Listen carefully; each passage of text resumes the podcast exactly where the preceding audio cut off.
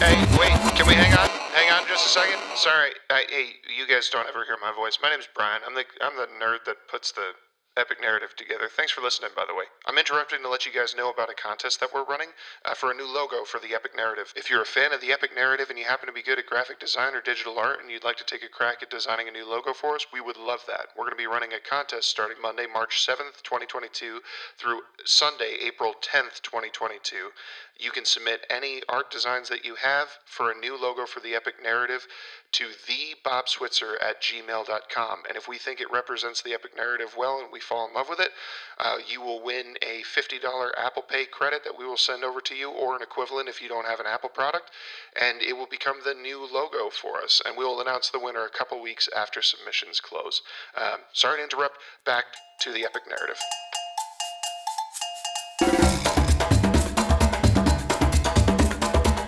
Hey everybody, I'm Anna McEwen.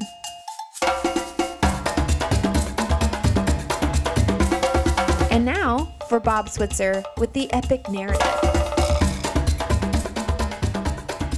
And welcome back, everybody. Thanks so much for showing up on the Epic Narrative. We are continuing our journey through Genesis. It's going to be an amazing year. I really enjoy some of those mini epics that are coming up in the future chapters. I see it. It's getting close. And the next chapter.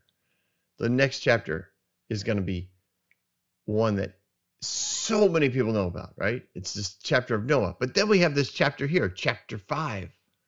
What is that about? It's all about the family line. It's all about ancestry. It's all about bloodlines. And evidently, that's really important to God. He puts a whole chapter in here about it. Now, I do know that many people... and God bless the way that they think, right? They read all these things and they mathematically figure out how many people were born to this group and how long that they lived and where they lived, and they have all of this. It's fascinating to me. They have it all mapped out in little, color-coded areas. Oh my gosh!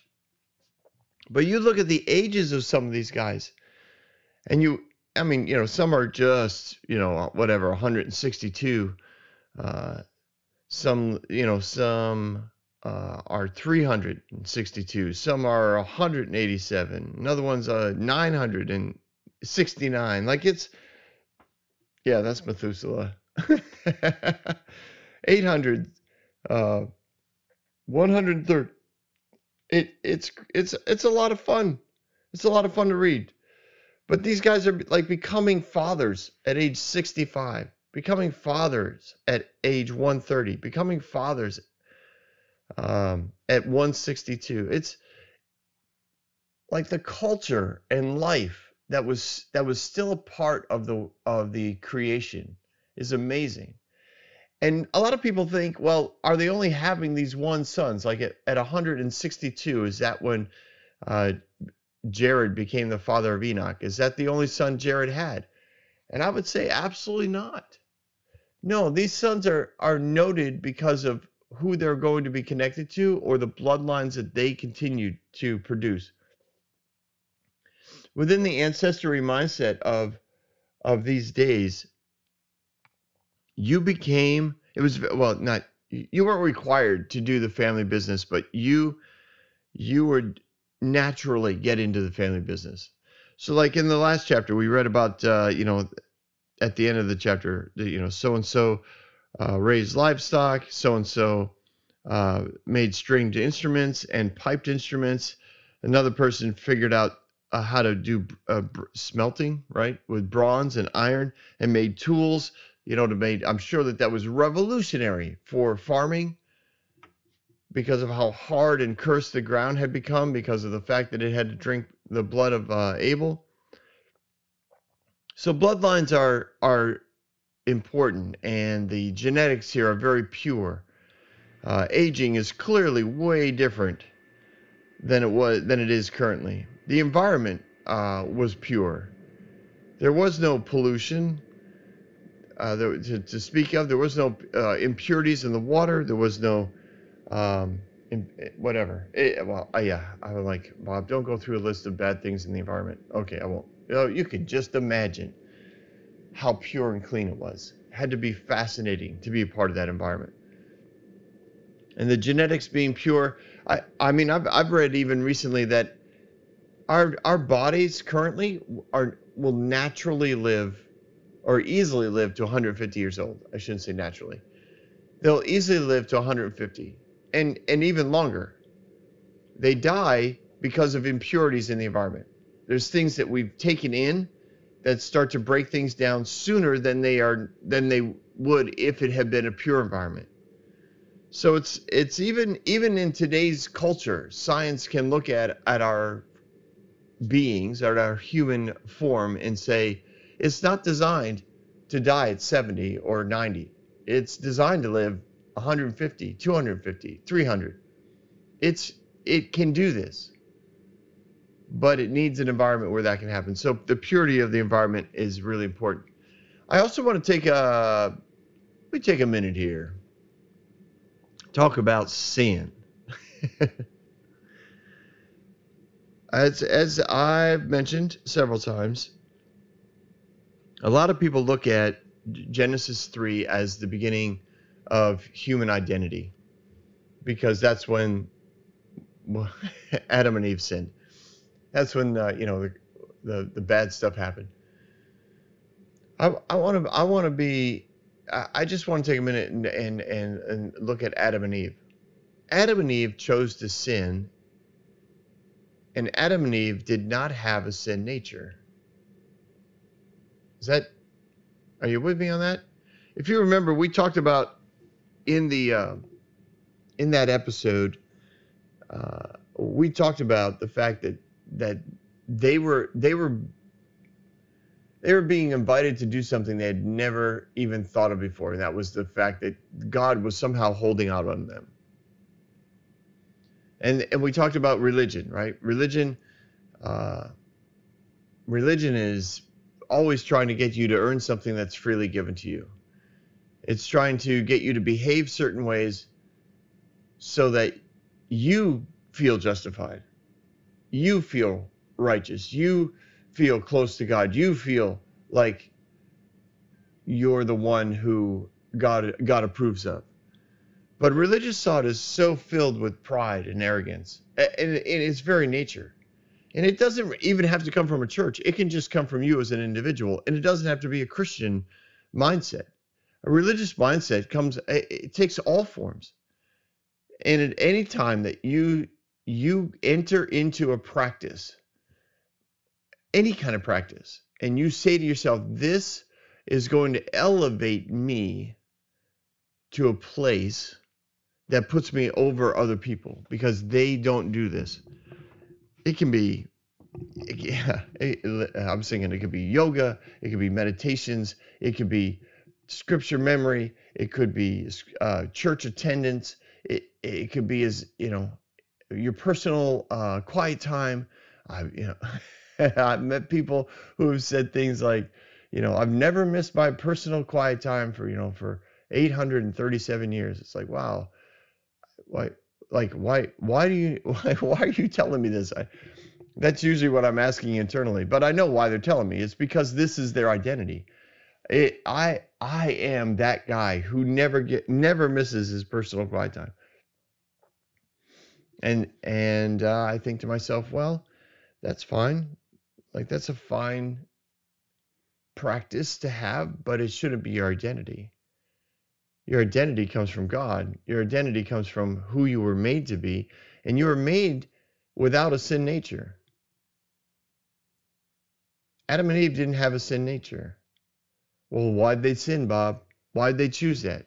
Because choice is about, freedom of choice. We talked about that before. Freedom is a core value of love. And you can choose to do something and not have it be your identity, not have it be who you are. You can choose to sin and not be a sinner. Adam and Eve teach us that. This is really important in the world of church-going people or any sort of religious followers. It doesn't have to be Christianity, you know, Christian churches. Religion takes from you. It's a thief, because it takes from you what God's already given you, which is a connection to Him. You could say, well, Bob, those people, you know, not everybody's saved. You can't do that. No, but everybody was created in the image of God. It's a natural place for them to be. It's who they may not be acting out of that image, but it's who God made them to be.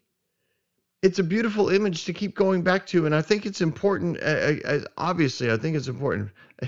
I hear the engineer in my head going, Bob, you keep telling us it's important, but you also keep repeating it, which means it's important. Okay, I get it.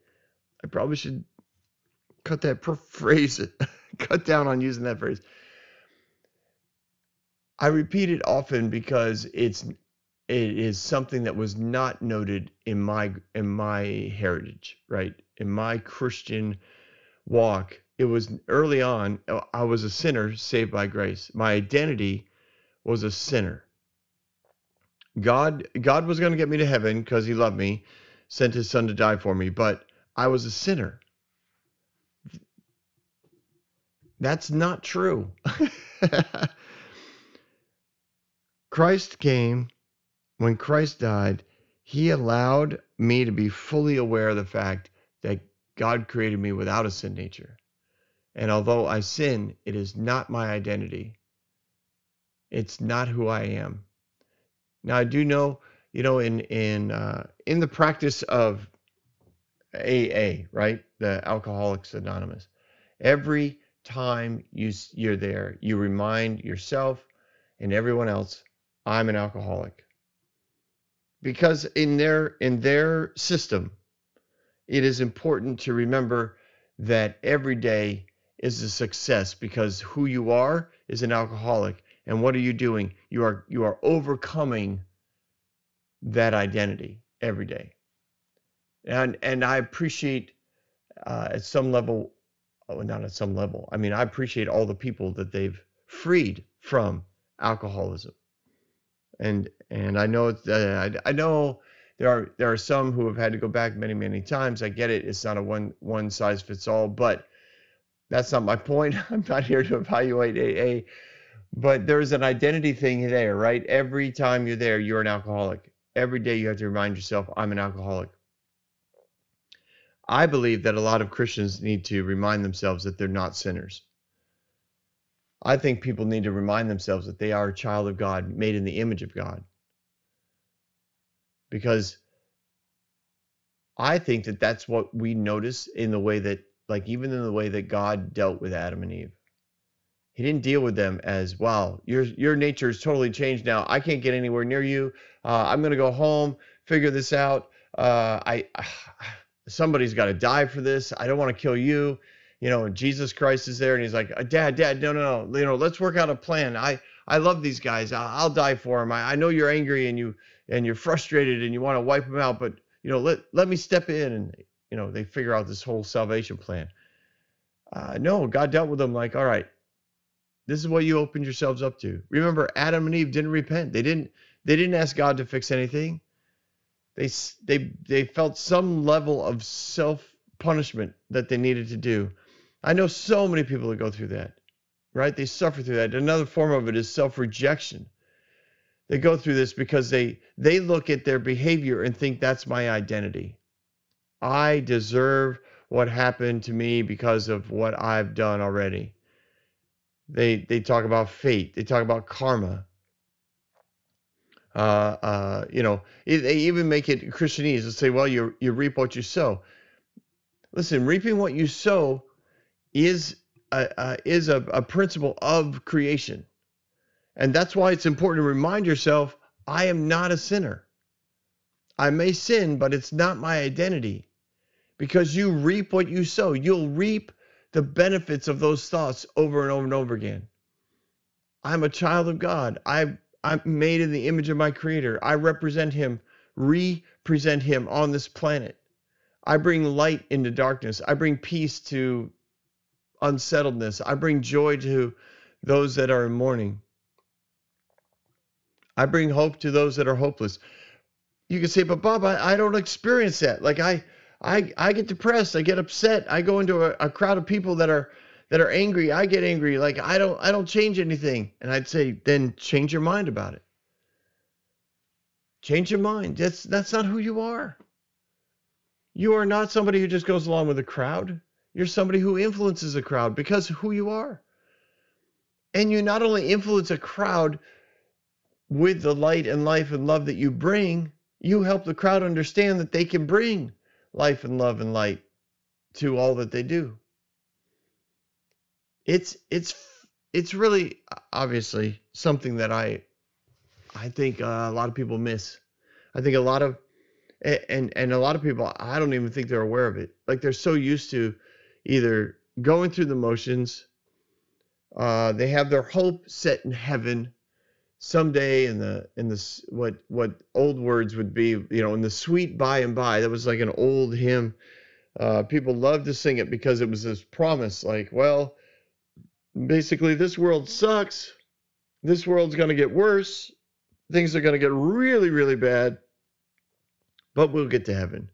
In the sweet by and by, we'll all get there. And that was another hymn, right? When we all get to heaven. That was a gospel, like it was a quartet sang it all the time. People love that song. Oh, it was great. And it, you know, whatever. I'm not anti any of that. It just it just perpetuates what people believe about themselves that I don't think is true. I don't think it's true. And I'll just mention this. There's a lot of people that go to Romans 7 and they'll say, "See, this is who I am." And I would encourage you, almost, I was going to say, I would almost require this, but that's not fair because that's religion. But I would encourage you to look at chapter 6 and chapter 8. Because chapter 6, God is constantly saying, you know, you're dead to sin. And chapter 8, he says, you're not a sinner. You are the image of Christ. Christ is in you. This is who you are. You are dead to sin. You no longer sin. You're not a sinner. But people ignore those two chapters, or they spiritualize them. Well, yeah, that's true. As the Father sees me through the blood of Christ, I am pure. This is true. But chapter 7 is the life that I live here on earth.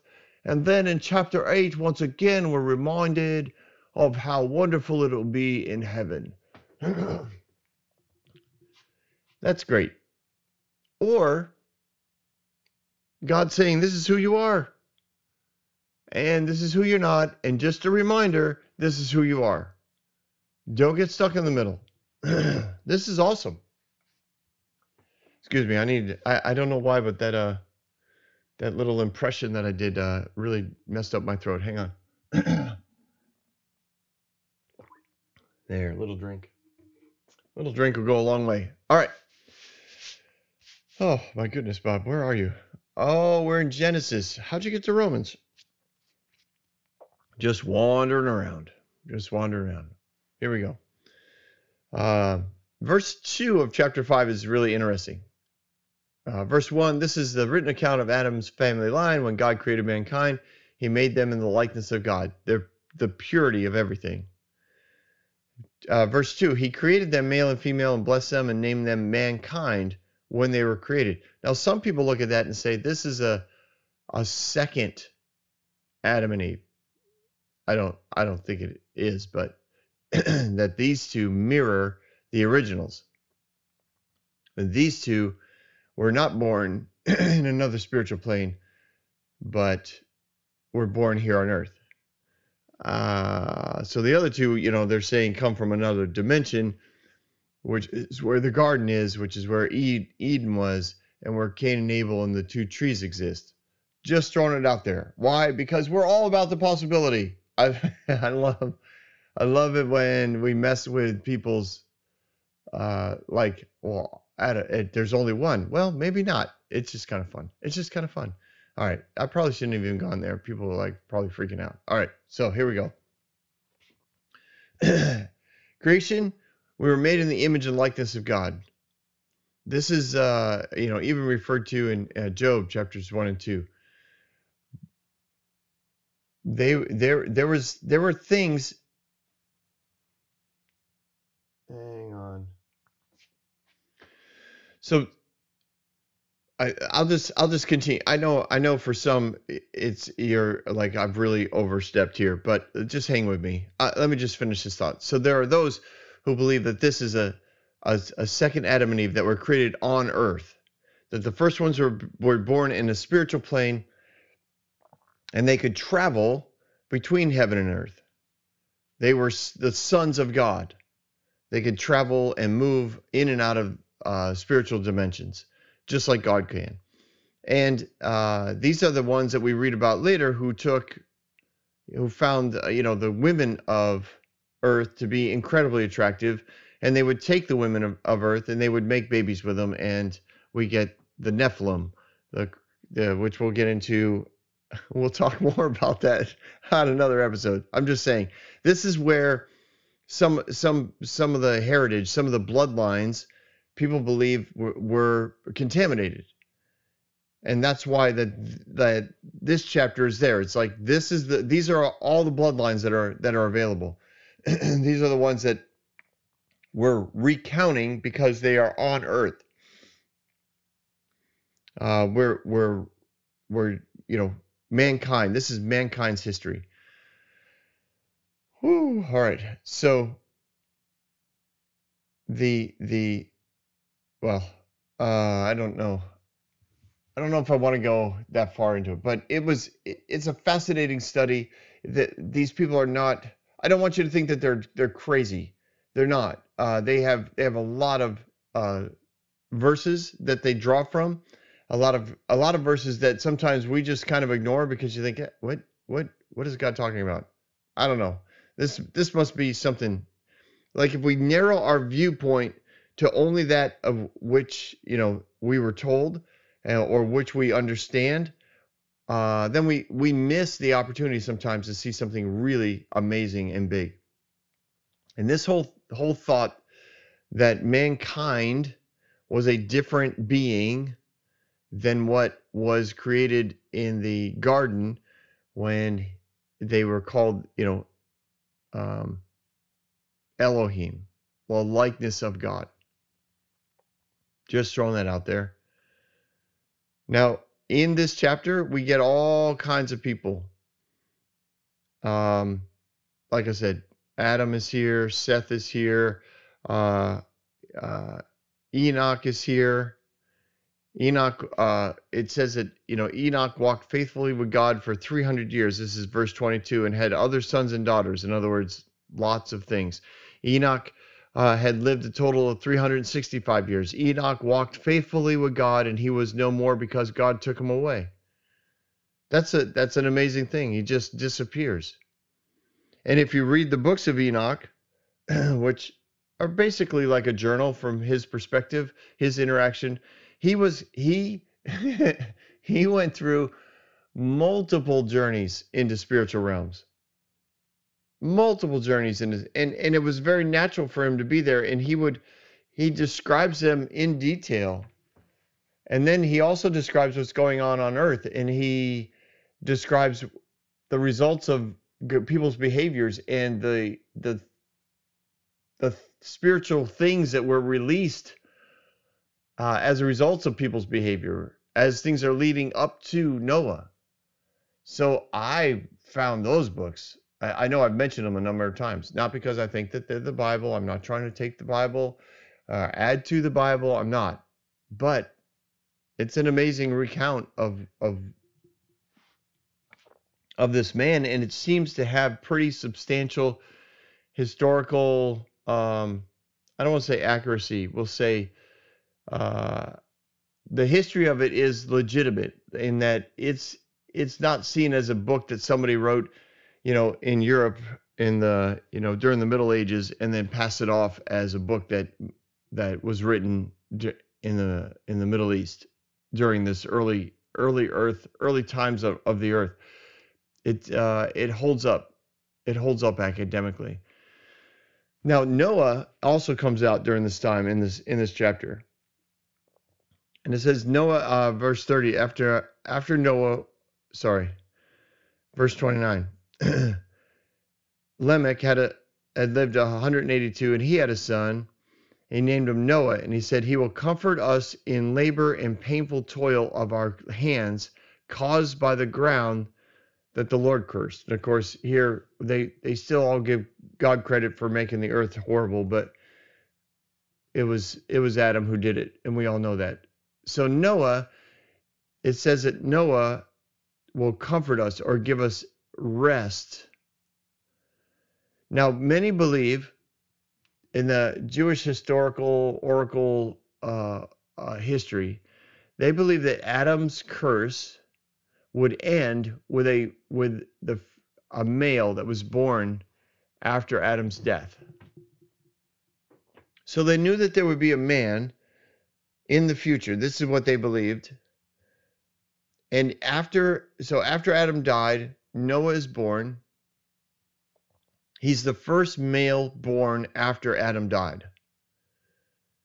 So this is why he gets the prophetic words spoken over him. And this is Lamech, who says, "This is the one." So Noah is set apart at birth as the one who is going to do something that would break the curse of the land, so that it would actually be easier to farm again. They probably believed that it would go back to the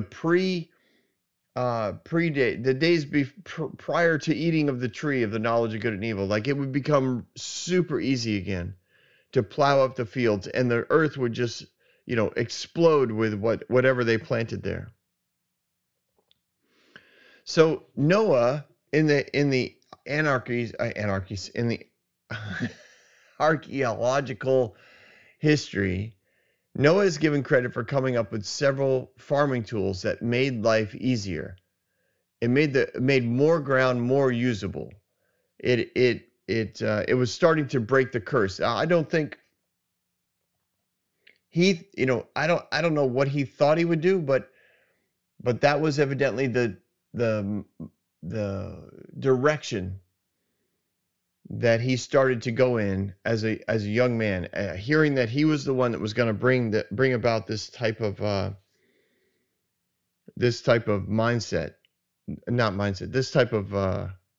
result, in that whatever he was doing was going to bring about easier farming. So he went in the direction of maybe new tools, and he used iron, and he used brass, and copper, and he figured out ways to break up the ground more easily. It's kind of fascinating to think about. And for me, it changes some of the things that sometimes we are noted, generally speaking, about Noah, that somehow he was just the only guy on the planet who loved God. And so God was like, well, you're the only guy that gets out. No, this was a guy who was watched by men. This was a guy who, when he brought a new invention, into the culture, people wanted to see it. They wanted to try it. They wanted to buy it. Noah probably made money selling inventions and tools to the farmers of the world. It made life easier. Noah had three sons, in 500 years. Three sons that are noted, and I'm sure lots of daughters. So one of the questions I have is, was it normal to have kids every 70 or 100 years?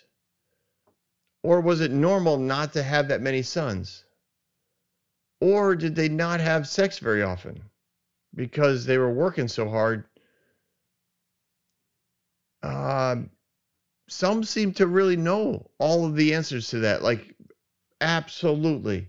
Noah only had three sons. They only reproduce, you know, they only reproduced once every 70 to 100 years. They would raise a child till it was, you know, married and having children on their own, and then they would have another. I don't know. I don't buy that, but I can't defend it either. I just, it's just an opportunity for you to to think about. Earth's population at this time. I don't know. But a lot of people seem to. A lot of people seem to know what the number was. And if you're a young Earth person, you know what the number is. And if you're an evolutionary person, you have no idea what the number is. And I don't either. I don't know. But there were a lot of people here. A lot. And Enoch walked with God so much, and this is why I think that there's so much credibility to the book of Enoch. He was in heaven so often that God finally was like, you know what? Just, you can do what you want. Like, you can stay or go.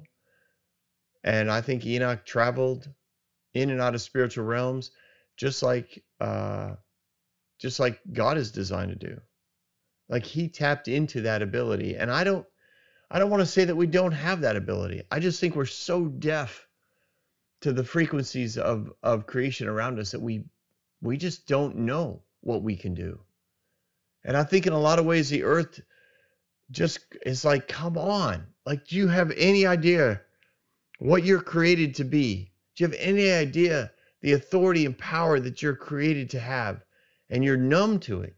You're dumbed down to religious practices that mean nothing because you have all of this.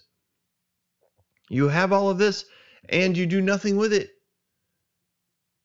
So when I read these things about, you know, about creation, I just keep thinking, what am I not tapped into? I need to do more. I need to find more. Anyways, I you know, we go into this. It's kind of a boring chapter. I get it, and I know I kind of went off on some other things, but I want you to have some fun and imagine all the possibilities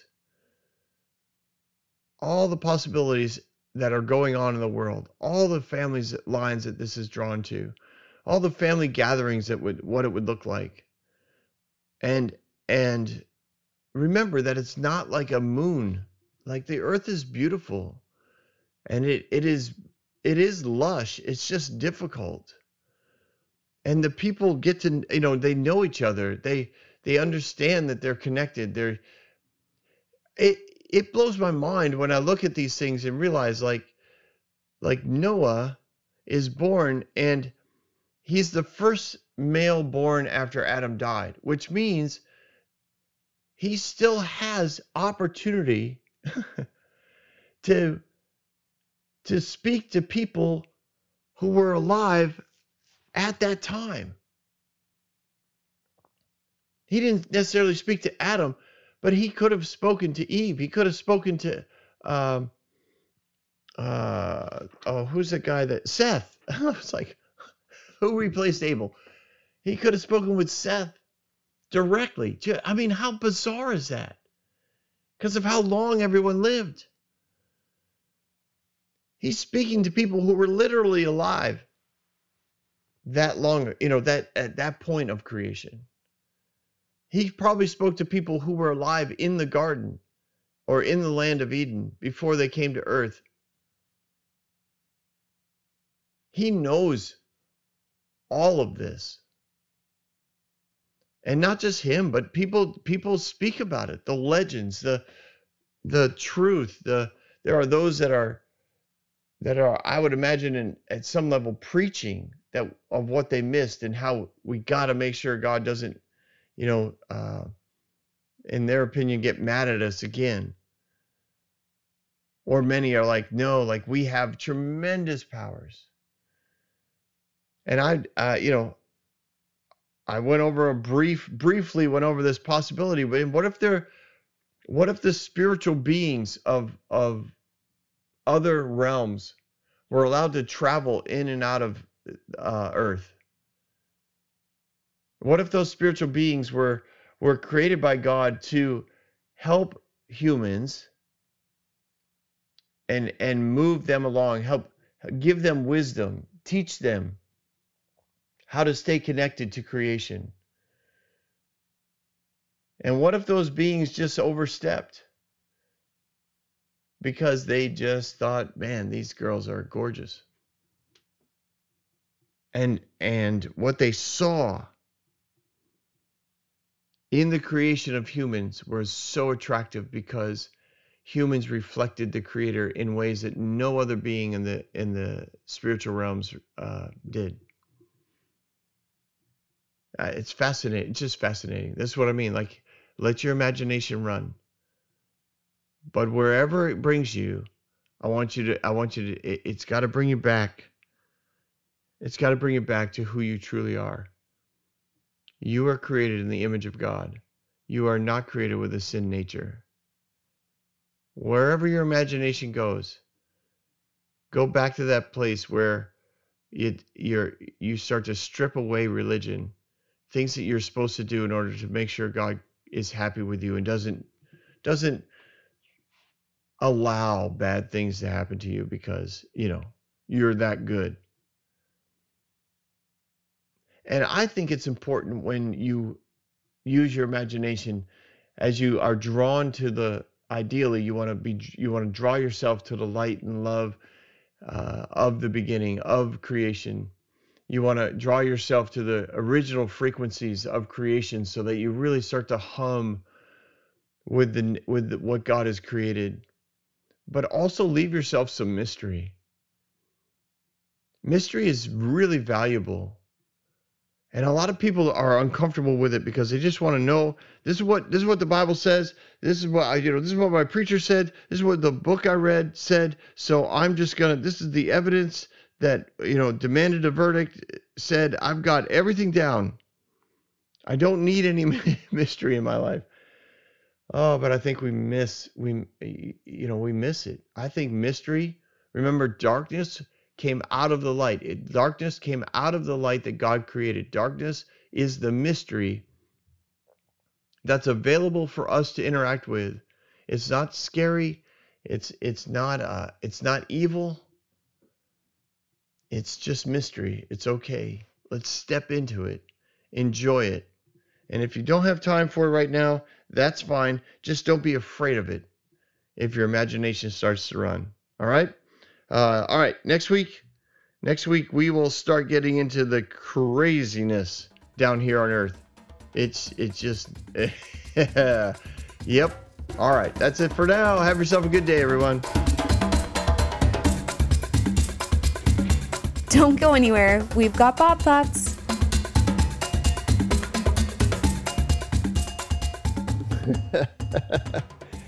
All right, so... I laugh because, this episode was, it's just weird, right? In a lot of ways. It's probably not one that you see a lot of preaching on because it's really about bloodlines. And unless at some level you think that the bloodlines had become contaminated, there's really no reason for there to be a record, an accurate record of bloodlines. But so I get it. Like, some of you, if this is your first rodeo with with the Epic Narrative, you probably walk away going, man, this guy's just weird. But it is part of the story, and it's in Scripture, and you and I believe you need to be able to interact with it in such a way that you have some reason for it to be there.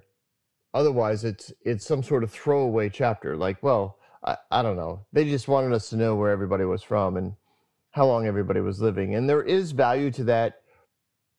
You definitely get the aging of the earth, and you get the expansion of the population, etc. But there's also those bloodlines that you need. I don't know if you need to, but you have the opportunity to interact with. So, that being said, what I really wanted to, my thoughts went to today was the idea that there should be people that you can talk to and bounce ideas off of that you can, that at some level you remain friends with, but you don't necessarily have to agree with. Theological conversation should be a continual part about theology, right? Theology is often presented in today's Western culture as a rock solid thing, something that has been determined by smarter, wiser, more educated people than you, and now you get to just leave it alone. You just believe what we say. We have a statement of faith. You know, it has 12 points, 24 points, 48 points. We have you know, a creed that we regurgitate, that we say over and over again, and in, you know, in all of this, you know what you believe, and that's all you need to know. But theology was not that. Like, theology was always a conversation up until the modern era, when the scientific pursuit of truth infiltrated the church. Theology became a science rather than a conversation, and I believe it can be both and should be both, and unfortunately has moved away from the conversation part for years. I do think the conversation is coming back. Unfortunately, it gets maligned a lot as deconstructionism, and that becomes this big I laugh because literally people have made ministries and personal, you know, platforms out of the idea of deconstruction, and all they're trying to do is get you to stop believing what everybody tells you to believe.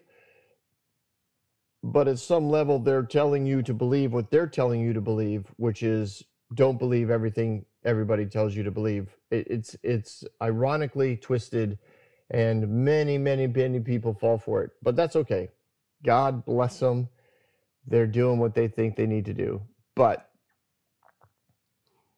the theological conversation should be taking place, and it's a, those conversations are good. I've had one recently where I sat, and for me to go, you know, past 8:30 at night in a deep conversation is not a normality for me. But when I'm engaged in that sort of conversation, I think I went to 11 o'clock that night. It was really good, and we didn't, I would say, agree on every nuance. We agreed on some of the basic core things about God, right? God is love. God is good. Jesus is the way to the Father. Like, those sort of things were core values we all agreed on, but we didn't all agree on all the nuances of all the things that were being said, and it was okay. And it was so refreshing. Like, I left the conversation not like, oh, I gotta come up with better points tomorrow because I was gonna see them again tomorrow. I gotta convince this person. I left going, wow, you know, that was a fun conversation. That was a life-giving conversation. I was challenged. They were challenged. I've got some new things to think about. They have some things to think. Maybe I didn't leave wanting to debate them or correct them. I left wanting to have another conversation with them because it was engaging and life-giving, and I would say, like, iron sharpening iron, to put it in a Christianese phrase. It was beneficial, and we've lost the benefit of that because most broad brush, most leaders of churches and ministries are trying to maintain their kingdom. They are not looking to take in new ideas. They're looking to take in new followers. And if you're going to develop followers and not leaders, then you need people to just do what they're told or agree with what you're saying because they need to follow you. And you take on the, quote, responsibility for their spiritual development. And you take on the role of making sure they know the right things to know, or they could get it wrong and fall off the face of, you know, the Christian world. Like, that kind of responsibility is it's arrogant to take that on. It's arrogant. I'm not saying that your heart's not right. I'm not saying you're not motivated correctly. It's just, it's not a role anyone was supposed to have. The role we're supposed to have is to engage in relationship, maintain conversation, and help people be followers of a king, not of one of the, you know, not of a ministry, not of a pastor. It's a fascinating diametric that that people need to interact with. So I would encourage you. You have an imagination about a story like I do. Like I listened to the Bloodlines, and I was like, wow, Bob, like it's a good thing you bounce these ideas off of people, because you can sound crazy to a lot of people, and that's fine. I don't mind, but I also don't teach the epic narrative with the idea of here is the right view on the story. What I hope to do is engage people's imaginations so that they go, wow, I never thought of that, or wow, I need to look into that, or that's what I've always thought when I read that passage. Whatever, it doesn't matter. We're just telling a story. But when it comes to your life, you need to engage, you need to interact. And if you interact with people that are just saying, nope, this is what it says, nope, this is what you need to believe, those aren't conversations. I'm not saying they're not nice people, but you need to find other people to engage with, strengthen yourself with, challenge yourself with. And sometimes, you know, it may end up just being in the form of literature or podcasts or, conferences that you go to, just so that you get a different point of view so that you can sharpen and strengthen where you're coming from without just putting together ammunition to shoot at other people who might not agree with you. All right, enough thoughts for today. I hope you guys are having a fabulous one out there on this beautiful, amazing planet that we get to exist on. I look forward to hearing from you and seeing you again next week on The Epic Narrative.